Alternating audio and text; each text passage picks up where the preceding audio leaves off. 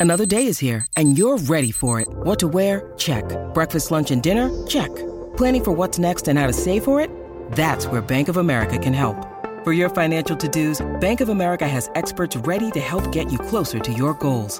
Get started at one of our local financial centers or 24-7 in our mobile banking app.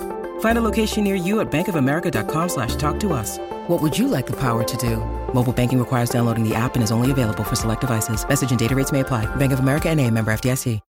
When you need mealtime inspiration, it's worth shopping Kroger, where you'll find over 30,000 mouthwatering choices that excite your inner foodie. And no matter what tasty choice you make, you'll enjoy our everyday low prices, plus extra ways to save, like digital coupons worth over $600 each week. You can also save up to $1 off per gallon at the pump with fuel points. More savings and more inspiring flavors make shopping Kroger worth it every time. Kroger, fresh for everyone. Fuel restrictions apply. Welcome to USA Football's Coach and Coordinator Podcast, where top football coaches from around the country share their stories, philosophies, concepts, and strategies to help you get better on and off the field. Now, here's your host, Keith Grabowski. Before we get going with today's podcast, I just wanted to share a couple things with you. Number one, please check out the Football for All podcast. It's designed for your youth audience, but if you are the head football coach who really runs everything in your community. I think it'll be very helpful to you. It explains what we're doing with the football development model, as well as get some good perspective from different types of stakeholders, whether those be current or former NFL players, current high school, college, or NFL coaches, as well as parents and commissioners. It's really designed for that parent, commissioner, and coach group from your youth audience. And I think it'd be helpful if you would push coaches that way. Also, as you get going here and the country opens up, I know getting your players in shape and getting them ready with some of the skills they need, like tackling, blocking, and defeating blocks, are going to be important, but you're probably going to be limited as far as contact goes right now. Check out our contact system, which is designed for all those types of things. You won't see a single drill really with any helmet on, and there's very few drills where shoulder pads are required. You could get those going now to really work on some of those skills and fundamentals and check out our advanced tackling system designed around the five fights. I think you'll really find that that's an excellent coaching system as well. Check those out at footballdevelopment.com. Here we go with today's podcast. Enjoy. Hello, coaches, and welcome to the Home Team Podcast, where football coaches from around the country provide the coaching community with improvements to their game plans for winning as a husband and a father. Today, we're going to be speaking with Coach Kenny Simpson. Coach Simpson is currently the head football coach at Southside High School, a 4A school in Arkansas. Taking over a program that had won eight games in five seasons and had been on a 20 plus game losing streak, Simpson has led Southside to the playoffs for four consecutive seasons and won two conference titles in the past three seasons. For his efforts, he was named the Conference Coach of the Year in 2017, named to the finalist for the Coach of the Year in 2017, and has been named the All Star nominee in both 2016 and 2019. He was selected to coach in the first FCA Texas Arkansas All Star Showdown in 2020. Coach Simpson wrote his first book in 2019. Another book is already in the works and will be available in 2020. Find a Why. What I Wish I Had Known When I Became a Head Coach has already been a bestseller on Amazon in several categories.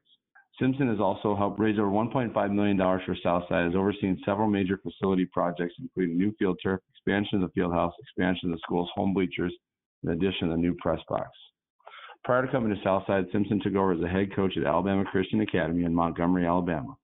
During his tenure there, Simpson took his team that had been 4 and 18 and led them to the first playoff game in over 20 years.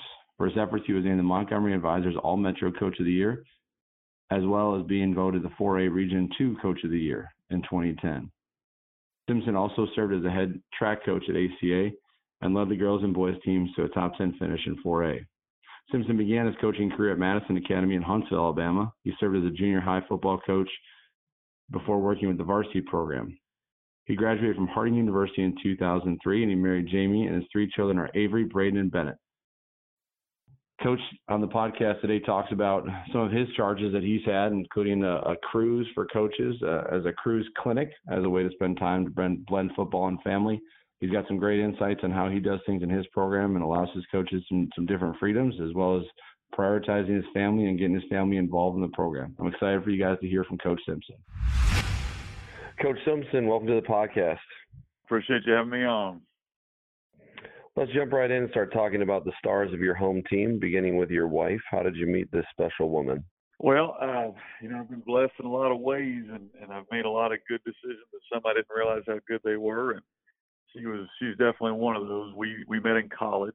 Uh, both of us attended Harding University, and freshman year in speech class, I noticed a lady I thought was probably out of my league, and it took me maybe a month or so to get up the guts to finally make a move on her. And ironically, it was actually at a at a Harding University football game in the stands. She was actually on another date, but I just I guess the mood struck, and I and I made a move, and uh, we've been together now for 18 years, married, and been you know dating and married, been together for over 20, and she's really kind of the driving force behind uh, keeping me on a, on a good path. You know, I, I I was not on a great path through high school, and and uh, I knew I needed to be around someone that would keep me accountable, and, and I've been blessed to to be with her. She's uh, stayed at home with our kids for a while while I was coaching, and and now that our, they're growing up a little bit, she's actually at the same school I'm at, so we're able to eat lunch together. And uh, she's graphic design lady for all the stuff we do with football and kind of team mom and all of that. So definitely the star of the team. What's a character trait that makes her so valuable or so special to you? Well, one thing that she's done is she's, she's shown me what what true sacrifice is, and and being willing. You know, she stayed home with our with our children, and I'm sure she would have liked to have probably could have made more money than I did if she wanted to go out and and to and and to do her own thing, but I was able to dedicate uh, to our kids and to me the support that I've I've needed, and there's been a lot of times when things have gone really well, and I've had a lot of support, and then there's been a lot of times where probably her and, and my my mom might have been the only two that were were behind me, you know. So sacrifice from her, and then she's probably one of the most genuine people you'll meet, and that's something I've really uh, taken from her and tried to adapt into my own personality. Is just somebody who is you know is genuine Let's jump in and talk about let's talk about the other members of your starting lineup, and those are your kids. You give me their names, their ages, and maybe what makes each of them so unique or special to you.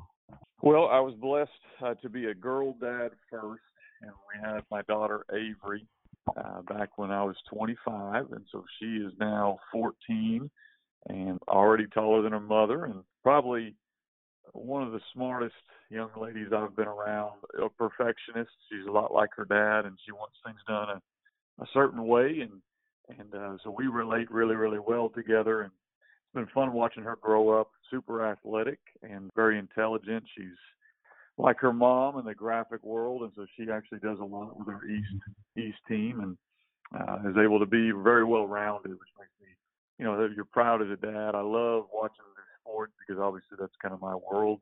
But I really also enjoy watching her, you know, be in the school play or be in the choir or be a graphic design person. It's it's really neat to watch how she's done that. Uh, then I was blessed with my first son, uh, Braden, and he is 100% his mother's child. He's he got all her athletic ability, which is great. You know, my wife ran track for a little bit at Harding University, super athletic.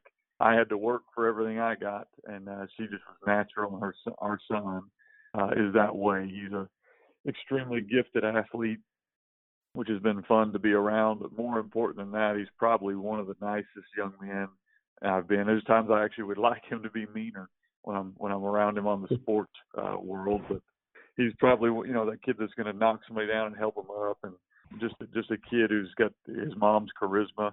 You know, people want to be around him, and it's been a blessing definitely to be his dad and there's been times I've been way too hard on him and but he's always just responded in such a good way. And then I've got our our, our last one. We have another little son, Bennett, who is a good mixture of his brother and his sister. Probably one of the smartest kids, you know, in the school for his grade, and just always at, a, almost another level as far as he can talk to adults. He's more comfortable almost in that world than he is with kids, and we don't know how he's going to be as far as you know where he's going to go. But I think he's going to be special in whatever direction he goes, and uh, it's been definitely been a blessing. They're all different.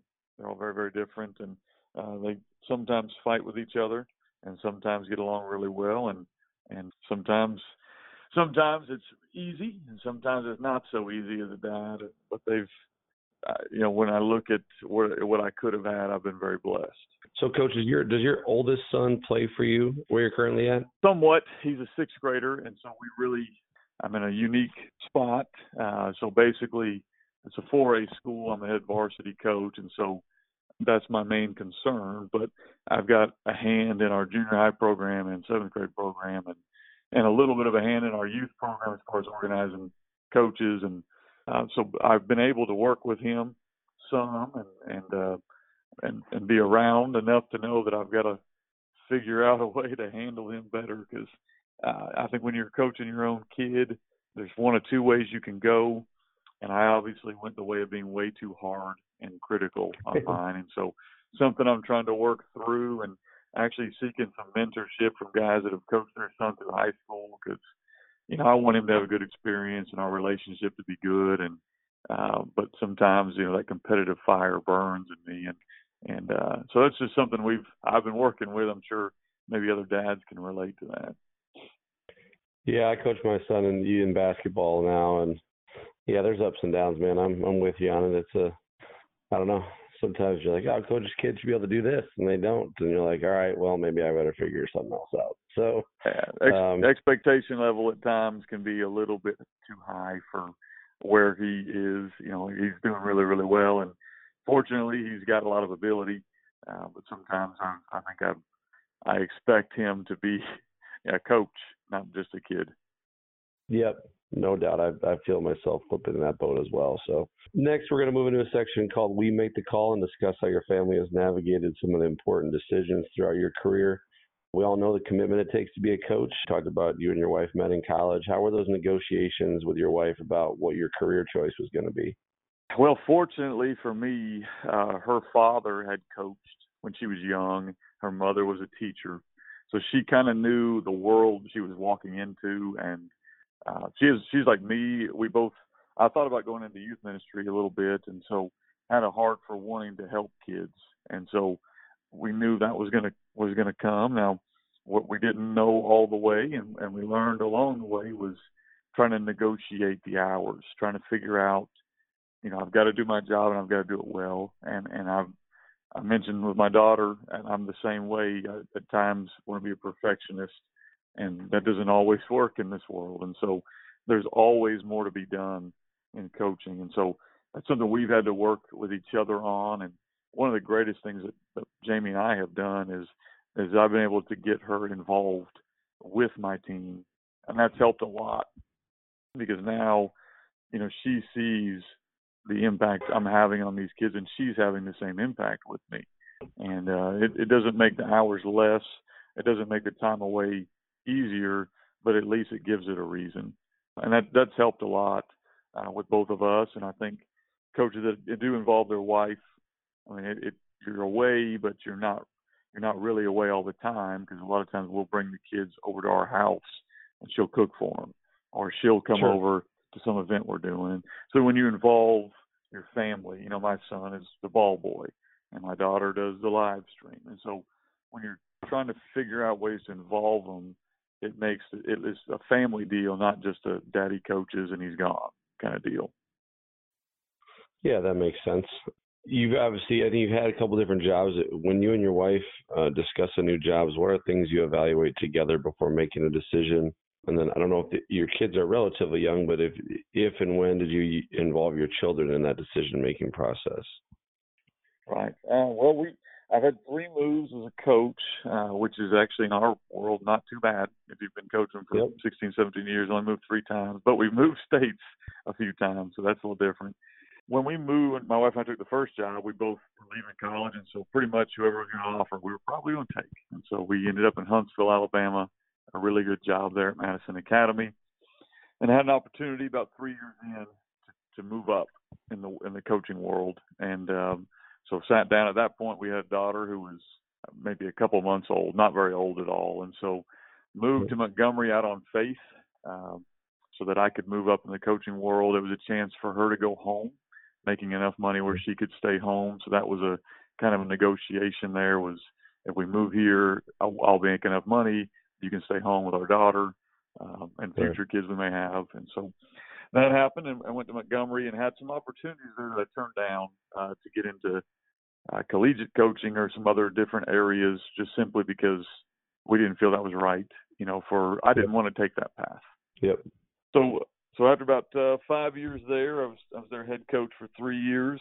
Our kids were getting to the age, my daughter especially was getting to the age where she was about to start school, and at that point we had a son, um, our first son, and we wanted to go to a place where we would send our own children to that school.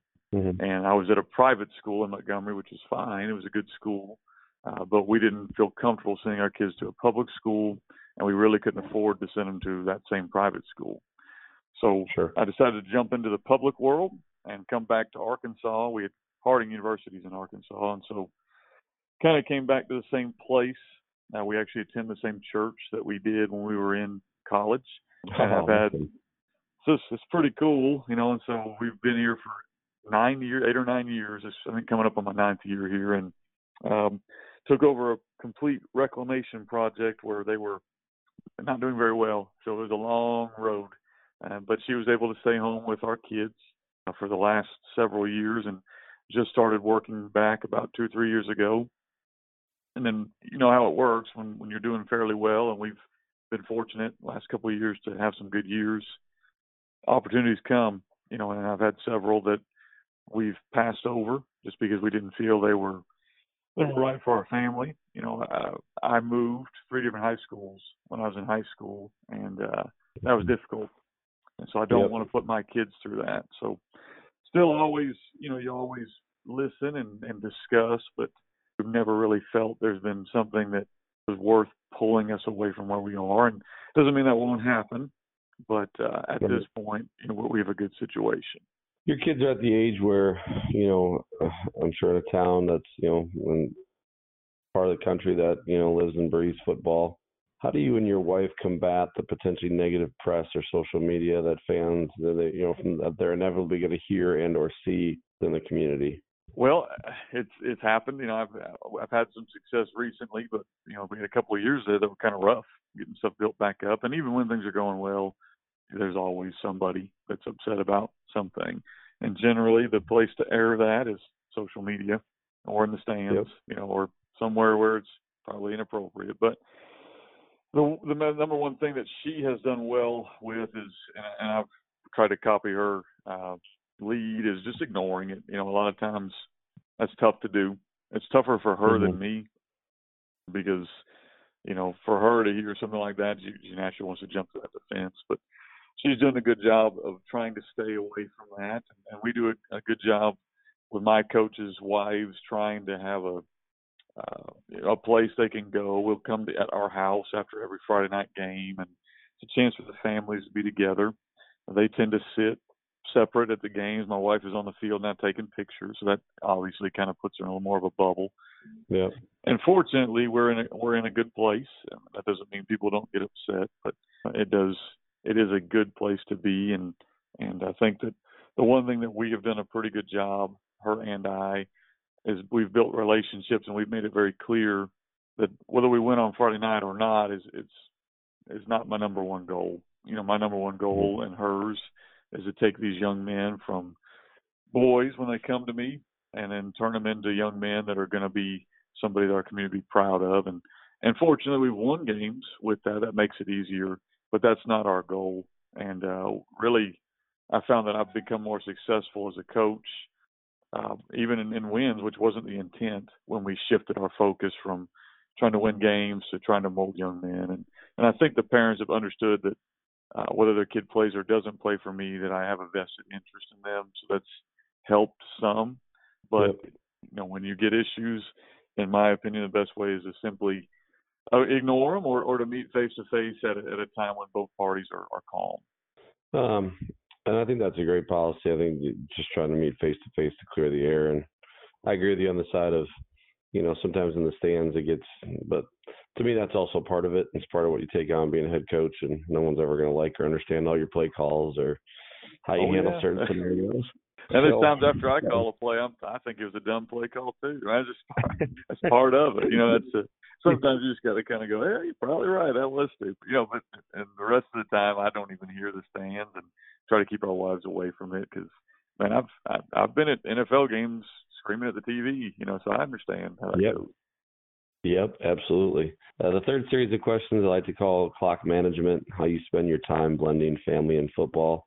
At the high school level, you said you've had three moves. Give our listeners maybe one recommendation on the moving process to help make it go smoother, and maybe one thing you would avoid. Well, uh, the one great thing about being a football coach is generally you're going to have a lot of help moving in. You know, you're going to have a team full of kids that are going to help you move in. Now, moving out, it depends on how that went down, but usually moving in is good. And I don't know their your religious preference. You know, people obviously have got to make a decision on that, but we have found that the number one thing I try to do for my wife is is find a good home, a good church home, or a good support base. However, you may do that. We do that through church, but there's other ways you sure. can do that. But find a place that your wife, because it's a lonely job. If you've not been a head coach before or a head coach's wife, it's a very lonely, isolated position that I think people don't realize until they're in it. So trying to find some type of support group for them, or you know, we want to make sure that she has her parents they talk all the time or, or somebody that can be there for her because you know usually as a football coach there's plenty of people that are around but a lot of times you don't think about okay what about the rest of my family? So that's one thing i would say to do. The, the i don't know about avoiding doing but uh I, I would recommend that as you look to take jobs don't you know it, don't just take the job that's going to you know, people like a lot of times, and I, I'm sorry, I'm stumbling here, but they say this it's going to benefit my family, when reality that may may not. You know, so be careful before you just jump into some job that yeah, that's a better job, but is that better for your kids? Is that better for your mm-hmm. wife? You know, and I've had I've turned down multiple jobs where I would have made a lot more money, and they would have been probably had had I don't know if better athletes is the word, but it would have been a, a situation where I could have won easier and so, yeah, that would have been a better situation for me. But is that a better situation for my spouse? Is that a better situation for my kids? And a lot of times, as coaches, sometimes we're selfish and we don't think through those things. So, I would recommend a lot of these guys that may be listening. You know, the grass is not always greener on the other side, and you're going to have issues wherever you go. So just make sure before you uproot your family and rip them from their friends and their support group that you better have a plan in action. You mentioned earlier you keep your family involved, and there's usually two questions I ask. So, how do you, you know, with the long hours, how do you stay engaged with your kids' lives? And it sounds like you have a plan to have them around and and being a meaningful part of the program. Do you want to discuss kind of how you do that or how that's grown, and where your kids are involved sure. and your wife is involved? Yeah, obviously, as I get older, it, it does help. But uh, you know, my I, I've had several times where I'm coaching practice my son's playing over there and I've got to leave practice to go there and do some kind of discipline issue. I think it's great for your your players to watch that. You know, look, I'm going to walk over here. I'm going to spank my own child. I'm going to walk back over to you and get on you for something. And so, how are you going to argue with me for disciplining you when you just watch me do that? And I bring that out a lot. You know, a part of coaching young men is teaching them how to be a father, and a lot of them have never seen it. And so, I want them to watch me struggle with my own son, to watch me hug my own son, to watch me, and then I'm going to treat them as extensions of my son. You know, you guys, that's how I look at you now. You guys are like him, and look how, I, and then being open and honest, showing them here's what I'm doing, here's why I'm doing that, here's why I'm doing that with you. You know, because a lot of these coaches, the kids that I coach, may not have, uh, or most of them really don't have that kind of example and I want my other coaches to do the same thing. And so I want my kids around. I want my wife around. I want them to see what a good marriage looks like. You know, how mm-hmm. does it? You know, I, they watch me go hug my wife, watch me put my arm around her and, and flirt with her, and and watch us disagree. You know, what be a part of that. And so we'll have kids. Usually, we'll try to do position groups because we have a big team. So we'll do like one day we may do the offensive lineman, and we'll do a pancake dinner, and the next time we might do the seniors, and then we do a big brother, little brother deal, and so we'll bring them. But my goal is to funnel every kid through my house, and then usually my wife serves as the hostess for it. or if we have a big, big thing, we may do it at the field house, but she's there and other coaches' families are there. You know, to me, these are long hours, and there's times when you know they, they don't, they can't be there for whatever other reason. What has gotten mm-hmm. harder for us has been now that my kids have their own thing going on. You know, my daughter's playing volleyball, so I left to practice on a Thursday as a walkthrough, and it was the only game I'd be able to watch her play that week. And so, uh, I we were lifting. I left the lift to go watch her play, and came back and finished practice. And you know, I think a lot of times coaches want to use words like grind and, and things about yeah. you spending big hours at the office and and that's bull. You know, grinding is like dudes that are in the in the army overseas that are serving our country.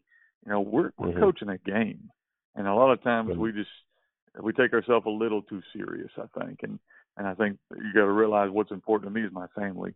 Uh, and so anyway, I don't know if that's kind of where you're wanting to go mm. with that, but that's something we've tried to do here. What is your policy? Because you obviously have had to do it yourself by leaving a practice or a commitment to go watch your kids play. What is the policy you have for your assistant coaches in the same regard? Do they, what leverage do they have to go see and support their kids based on the schedule, especially in the fall? I mean, they better. And that's if they've got a kid playing, you know, they better go do it. We used to do Saturday meetings, and then my coaches had kids that played on Saturdays. Okay, well, we'll move to Sunday afternoon.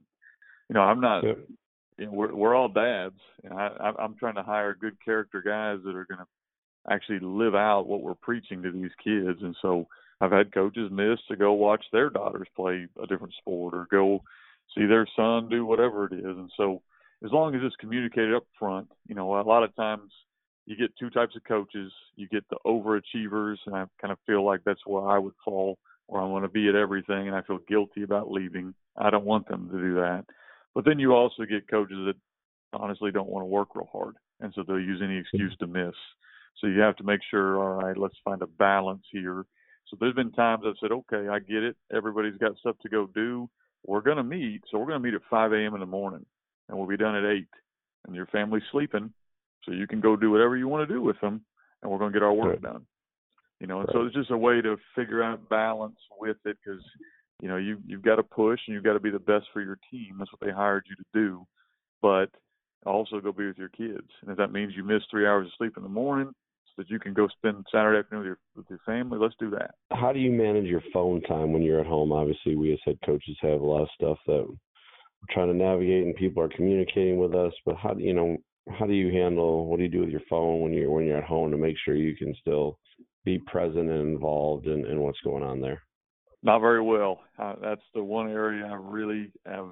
Uh, my wife is working with me quite a bit, and by working I mean letting me know I need to get better at that because you know, there's times I need I'm here, but I'm not really here, and so that's an area. Or like I'll be watching film, and so the way I try to do it, and it's not perfect, is I try to schedule times off in the summer and plan family trips. So at least the time will be quality time or plan okay. Uh, date nights with my wife or date nights with my daughter or time for me to go take the boys and go do something. So if I find that if I'm at home, I'm, I can be distracted, but if I'm out doing something with them, it's been an intentionally planned deal.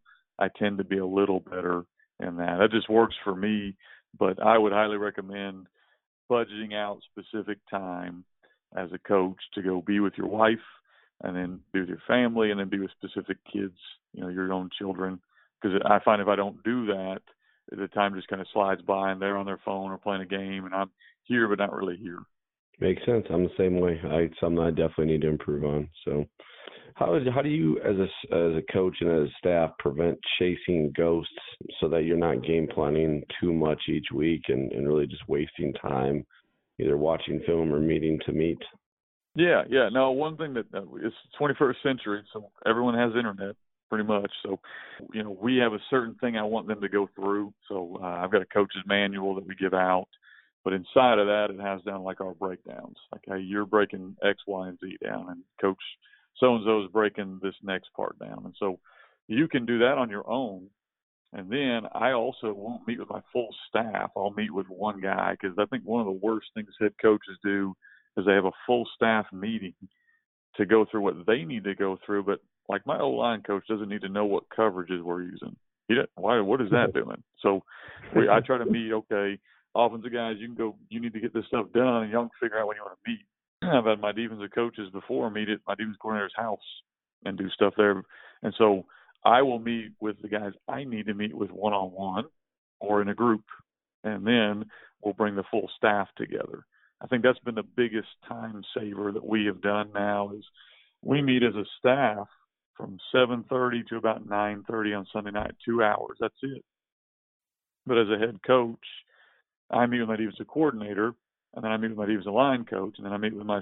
So I'm up there a lot more, and then these guys yep. are up there. A lot of times they go up there anyway, but they're working on what they need to work on up there to be up there.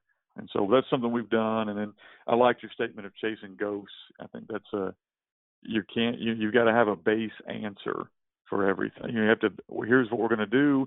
If we don't get what we like, we're going to check base and then have our system built into that. And so we also use what I can what I call an 80% rule. If it's not 80% or more, it's not a tendency. So throw it out. You know, and we're going to try to be really good if we're going to put something in on either side of the ball, it better be 85, 90% of the time. Now it's now, and now we're going okay, we're going to do that. You have pioneered or tried to champion, you know, you had, looked like this a couple weeks ago, you did a, like a, a cruise clinic. Yeah. And I'd like you to talk to our listeners about why you went about that and what was the genesis behind it and how it go and you know kind of what do you hope to achieve from it in the, in the, in the upcoming years well probably about three four years ago maybe we were at a clinic. I can't remember what city it was, and so we'd gone to a couple sessions, and I'm just hearing these. These aren't my guys, but these other coaches from another staff, or oh, we were talking about what they're going to go do that night, and it was like I kind of looked at my guys and went, you know, you're at a clinic away from your family, and you're about to go do a whole lot of things that I'd be ashamed of if I was them, away from my family. And I said, we need to figure I, myself. I want to figure out something that is a clinic built for families. You know, something that uh, you can bring your families to. Because I've been around long enough to know that the divorce rate in the coaching world is is pretty high. It's just it's not a it's not a good thing, and it's something I've felt a passion about is uh, commitment to your marriage and to your family. And so, my mom was actually a, a travel agent, and so I reached out to her and said, "Hey, you, I want to start some kind of something." where a coach can bring his family and his wife, and we can have football meetings during part of it, and then have time for them just to enjoy their family. And so she suggested looking at cruises because they're all inclusive. So your meals are covered. You can get meeting rooms, and it's a time where you, most people don't have cell service, and so you're really going to be with your family because you're out there on a cruise. There's nowhere to go. You know, you're on a boat. And so we started this clinic two years ago. I, I called the FCA area rep and said, "Hey, can you send me somebody to kind of help me with the wives because I have no idea how that's going to look." And so right now it's kind of grown from that. So coaches outreach is going to be involved next year, and so we have uh, so your normal cruise basically. You leave and you have two days where you're going to be at sea, which means you're on a boat all day. So in the morning, from about 7:30 to noon, we do like what a normal coaches clinic would look like. We'll do different sessions that you would get when you go to any coaches clinic. And then the wives will have a, a, program running alongside of that where they'll meet and, and do different things and during that time and then you have the rest of the day to enjoy your family on a cruise ship. And usually we'll eat dinner. Your dinners are on cruise ships are like uh, formal dining, and so we sit together and have a chance to fellowship and be around coaches, but it's not forced. You know, they don't have to come. Then usually you have some kind of protocol, and we'll give them that day off. So basically, you're you're getting 10 hours of coaching PD. You know, your wife is getting all these contacts with other ladies and getting some kind of good fellowship there. And then uh, you know, it's it's actually the same cost for a coach. It actually is cheaper than going to some random hole in the wall clinic. So that's kind of where it came from. And we're trying to grow it. I've started a Facebook group, just Christian coaches Facebook group. I'm trying to basically grow the concept from not just a one time event, but what are some other things we can do, you know, to kind of encourage these families encourage each other through different events and and because obviously not everybody can leave out of Galveston on a cruise, but what are some other things we can do? And so that's kind of the goal of, and I don't really know where it's going to go, but I just feel like the coaching marriage world is is under attack, and uh, and we should be the beacon showing kids how to treat our wife, how to treat our kids, and a lot of times, sometimes most, a lot of times the coaches are, are actually a terrible example of that. And That's fair, Coach. Where can people find the, this Facebook group if they have more interest in, in what you're trying to put together? I think well, you can just look me up, uh, Kenny Simpson, or I've got it on my Twitter account, uh, which is FB Coach Simpson, or I've got a website actually, fbcoachsimpson.com, and inside of there it's got different links they can kind of go to, and it should take them right to it. If not, you know, they can just reach out to me by email. That's fbcoachsimpson at gmail dot com and I'm and I'm open to ideas. There's some guys that are smarter than me that can maybe help me out in this kind of endeavor. Sure. The final set of questions we call prevent defense and hopefully provide some big picture things that can prevent a coach from losing what's most important. Can can you share one of the struggles you've had as a family during your career and what lessons other coaches can learn from how you've gotten through that situation? Yeah, I mean, I could probably I could probably talk for an hour and a half on dumb things I've done. I would say there's two real ones. One is time management. You know, it's taken me a while to realize that um, there's always things to do in coaching football. Like there's always more. You mentioned it earlier about chasing ghosts. There's always a scenario. There's always this. There's always that. And we want to be prepared. I want to be good at my job. But at some point, you have to understand that you just have to make those decisions in game and spend time with your family instead. And that's been a big one for me is figuring out how to handle my time. The other one is uh, misplaced anger, I guess. You know, I'm frustrated with something at work, and so come home. My family hasn't done anything, but they're frustrated. I've not been there. You know, and my little seven-year-old or whatever age they are is trying to jump in my lap, and I'm trying to watch film or trying to do whatever, and just getting frustrated with them and not having the right perspective of hey, you know, work needs to stay at work and home needs to stay at home. And there's times that they need to be separate and obviously that's way tougher when you're not winning. And you know, it's a little easier, a little bit easier when you're winning, but when you're losing, it can be a, a big strain on your family. And I've learned, you know, I've been coach of the year and I've been 0 and 10. I've been both. And it, if who you are changes in your circumstances, then that's not really who you are. You know, that you need to be the same consistent person through both to your family and to your wife and to your really to your players, you know, because that's what character is all about. How you know your players you talk about have them over for a meal, you know, you're investing them as you know trying to get them better at football in the weight room, but how do you make them feel valued outside of their performance on the field? You know, because there's always uh, a number of guys every year that aren't going to play a significant amount of minutes or snaps for you. What do you do to, to, to make sure that they know you you care about them? That's man, that's a good question. I think that's something that I've had to grow in a lot.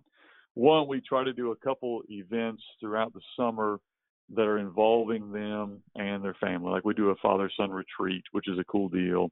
We do a mother son mm-hmm. date night. We do things that kind of hey, let's teach you some things that don't really even matter about football. We're just you know we're just because you're on a football team here's an event we're going to do to teach you how to be a better person you know and here's how we're going to here's how we're, how we're going to correlate this into life the other thing we do is is i call them in and i and i we talk about their role so i'm blessed to have a great weight guy now which has made this easier so when they're in there lifting i'll call three or four in sometimes it's a formal conversation sometimes it's a not as formal conversation but it's about you know where are you now what is your goal? What is your role going to be on the team?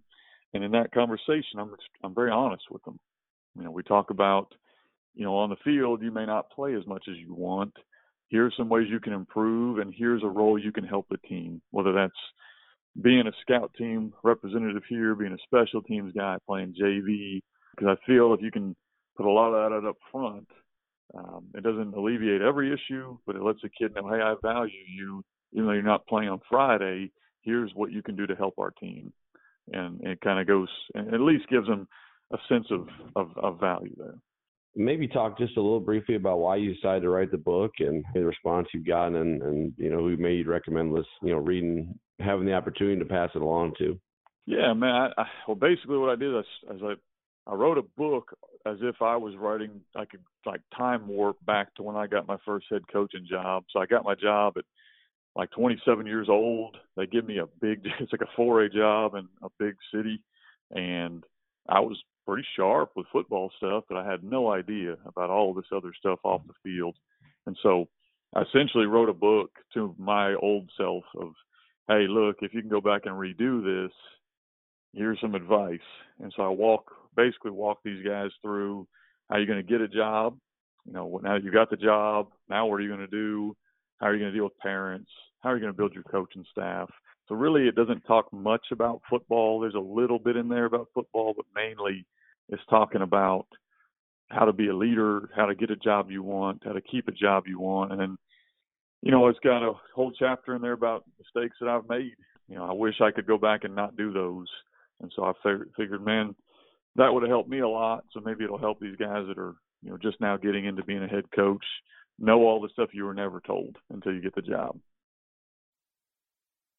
Yeah, coach, and I'd recommend it to anyone listening here today. It's a great read. I don't care maybe where you're at in the profession. If you hope to be a head coach someday, if you are currently a head coach, I think it's just a good. there's a lot of good nuggets in there, tons of information. So it was extremely valuable. So it didn't take me long to read, um, which is a yeah, great thing. well, right? I, Twitter is my favorite social media, and I think I write that way because brief and short and talk to me like I'm a mm-hmm. person. Don't talk over my head or give me theory. Give me give me nuts and bolts. And that's what the book was about. Yeah. The last question I like to ask is called victory formation. When the outside world looks at a coach, they will often be judged on the wins and losses or accomplishments of their players. But the legacy a coach can have on his players and his family is much more than anything that can really be measured what legacy or impact are you striving to create through coaching that you couldn't in any other profession? Man, that's that's the we all get into coaching, I think, early on and and have this concept of what you're talking about here.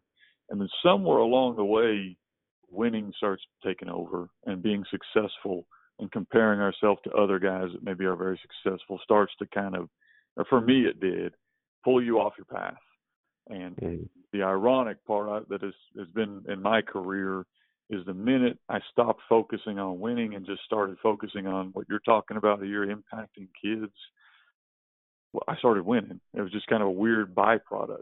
You know, we don't set goals at our at Southside. Where I'm at mm. now, we don't set goals about winning. We don't set goals about rushing yards or none of that stuff. We don't set any of those goals. We don't even talk about it. We just talk about how can we get better every day as a person and how can we use football as a tool to do that? And it's been crazy how now all of a sudden the same kids that were going no wins or two wins are going 10 wins and eight wins because there is truth to that. But to get to your question, I had a kid who's graduated from me now that I'm getting older and they come back to me. Now these guys are 20 years old, 25 years old, 30 years old even and now they're reaching out to me still as a mentor. And so, just like your own children, once you've coached someone, that doesn't go away. You know, you you're still their coach. You're still the guy they're going to come to when, coach, I'm having problems with my wife now, or problems with my mm-hmm. child now. You know, that to me is the impact of a true coach. Uh, is a guy that you're there for a guy when they're with you, but you're there for a guy when he's still 40 years old down the road. You know, I still will talk to guys that have coached me. So that's the impact. And it's hard to see that when you're in the moment. But as I've gotten older, my perspective has changed. It's become way more clear. Awesome, Coach. What is the way that our listeners can connect with you? I think you mentioned most of them find me on Twitter. You also have a website. We provide some resources. Maybe just go through that one more time so if guys want to reach out and get in contact probably, with you. Probably easiest way is uh, probably through my website, fbcoachsimpson.com. And if there's a place they can go on there and know, got a blog and all kinds of stuff, and then go on there and they can shoot me an email, which I try to keep everything the same name. So it's fbcoachsimpson at gmail.com.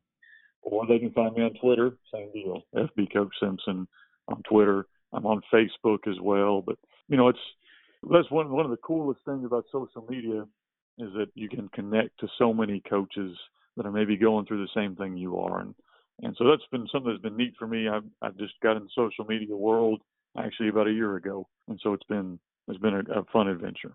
It is a fun adventure at times, that's for sure. Fun, fun, well, fun is uh, fun is one way to say it. Yeah. Yes. All right. Well, Coach, we really enjoyed our time here today. I appreciate you taking the time on this Saturday afternoon in the off season to, to chat, and we'll definitely be following up with you in the future. And best of luck as this off season progresses. Thank you, Coach. Coaches, again, I want to remind you of what we're doing with the football development model. Please push this down to your youth coaches. I think this is a great way for you to get some organization and structure beyond what you've already done. Check it out, all of our, our program development for youth football at fdm.usafootball.com. Again, check out our systems for blocking, tackling, and defeating blocks at footballdevelopment.com. If you register with your email, you get your choice of three free videos. There's some great things in there. I think things that as you get going again, can get into the summer and maybe make up on some things that you might have lost if you had a spring ball, if you had time here in the spring to work on football. Some great drills for all those phases of contact. If you're enjoying the podcast, please head over to iTunes or your platform and give us a five star rate. If you have a minute, write a review. We really appreciate it, and we will read your review on our highlight show that we do at the end of the week. Thanks for listening to USA Football's Coach and Coordinator Podcast. For more resources, visit the Coach Performance Center at usafootball.com.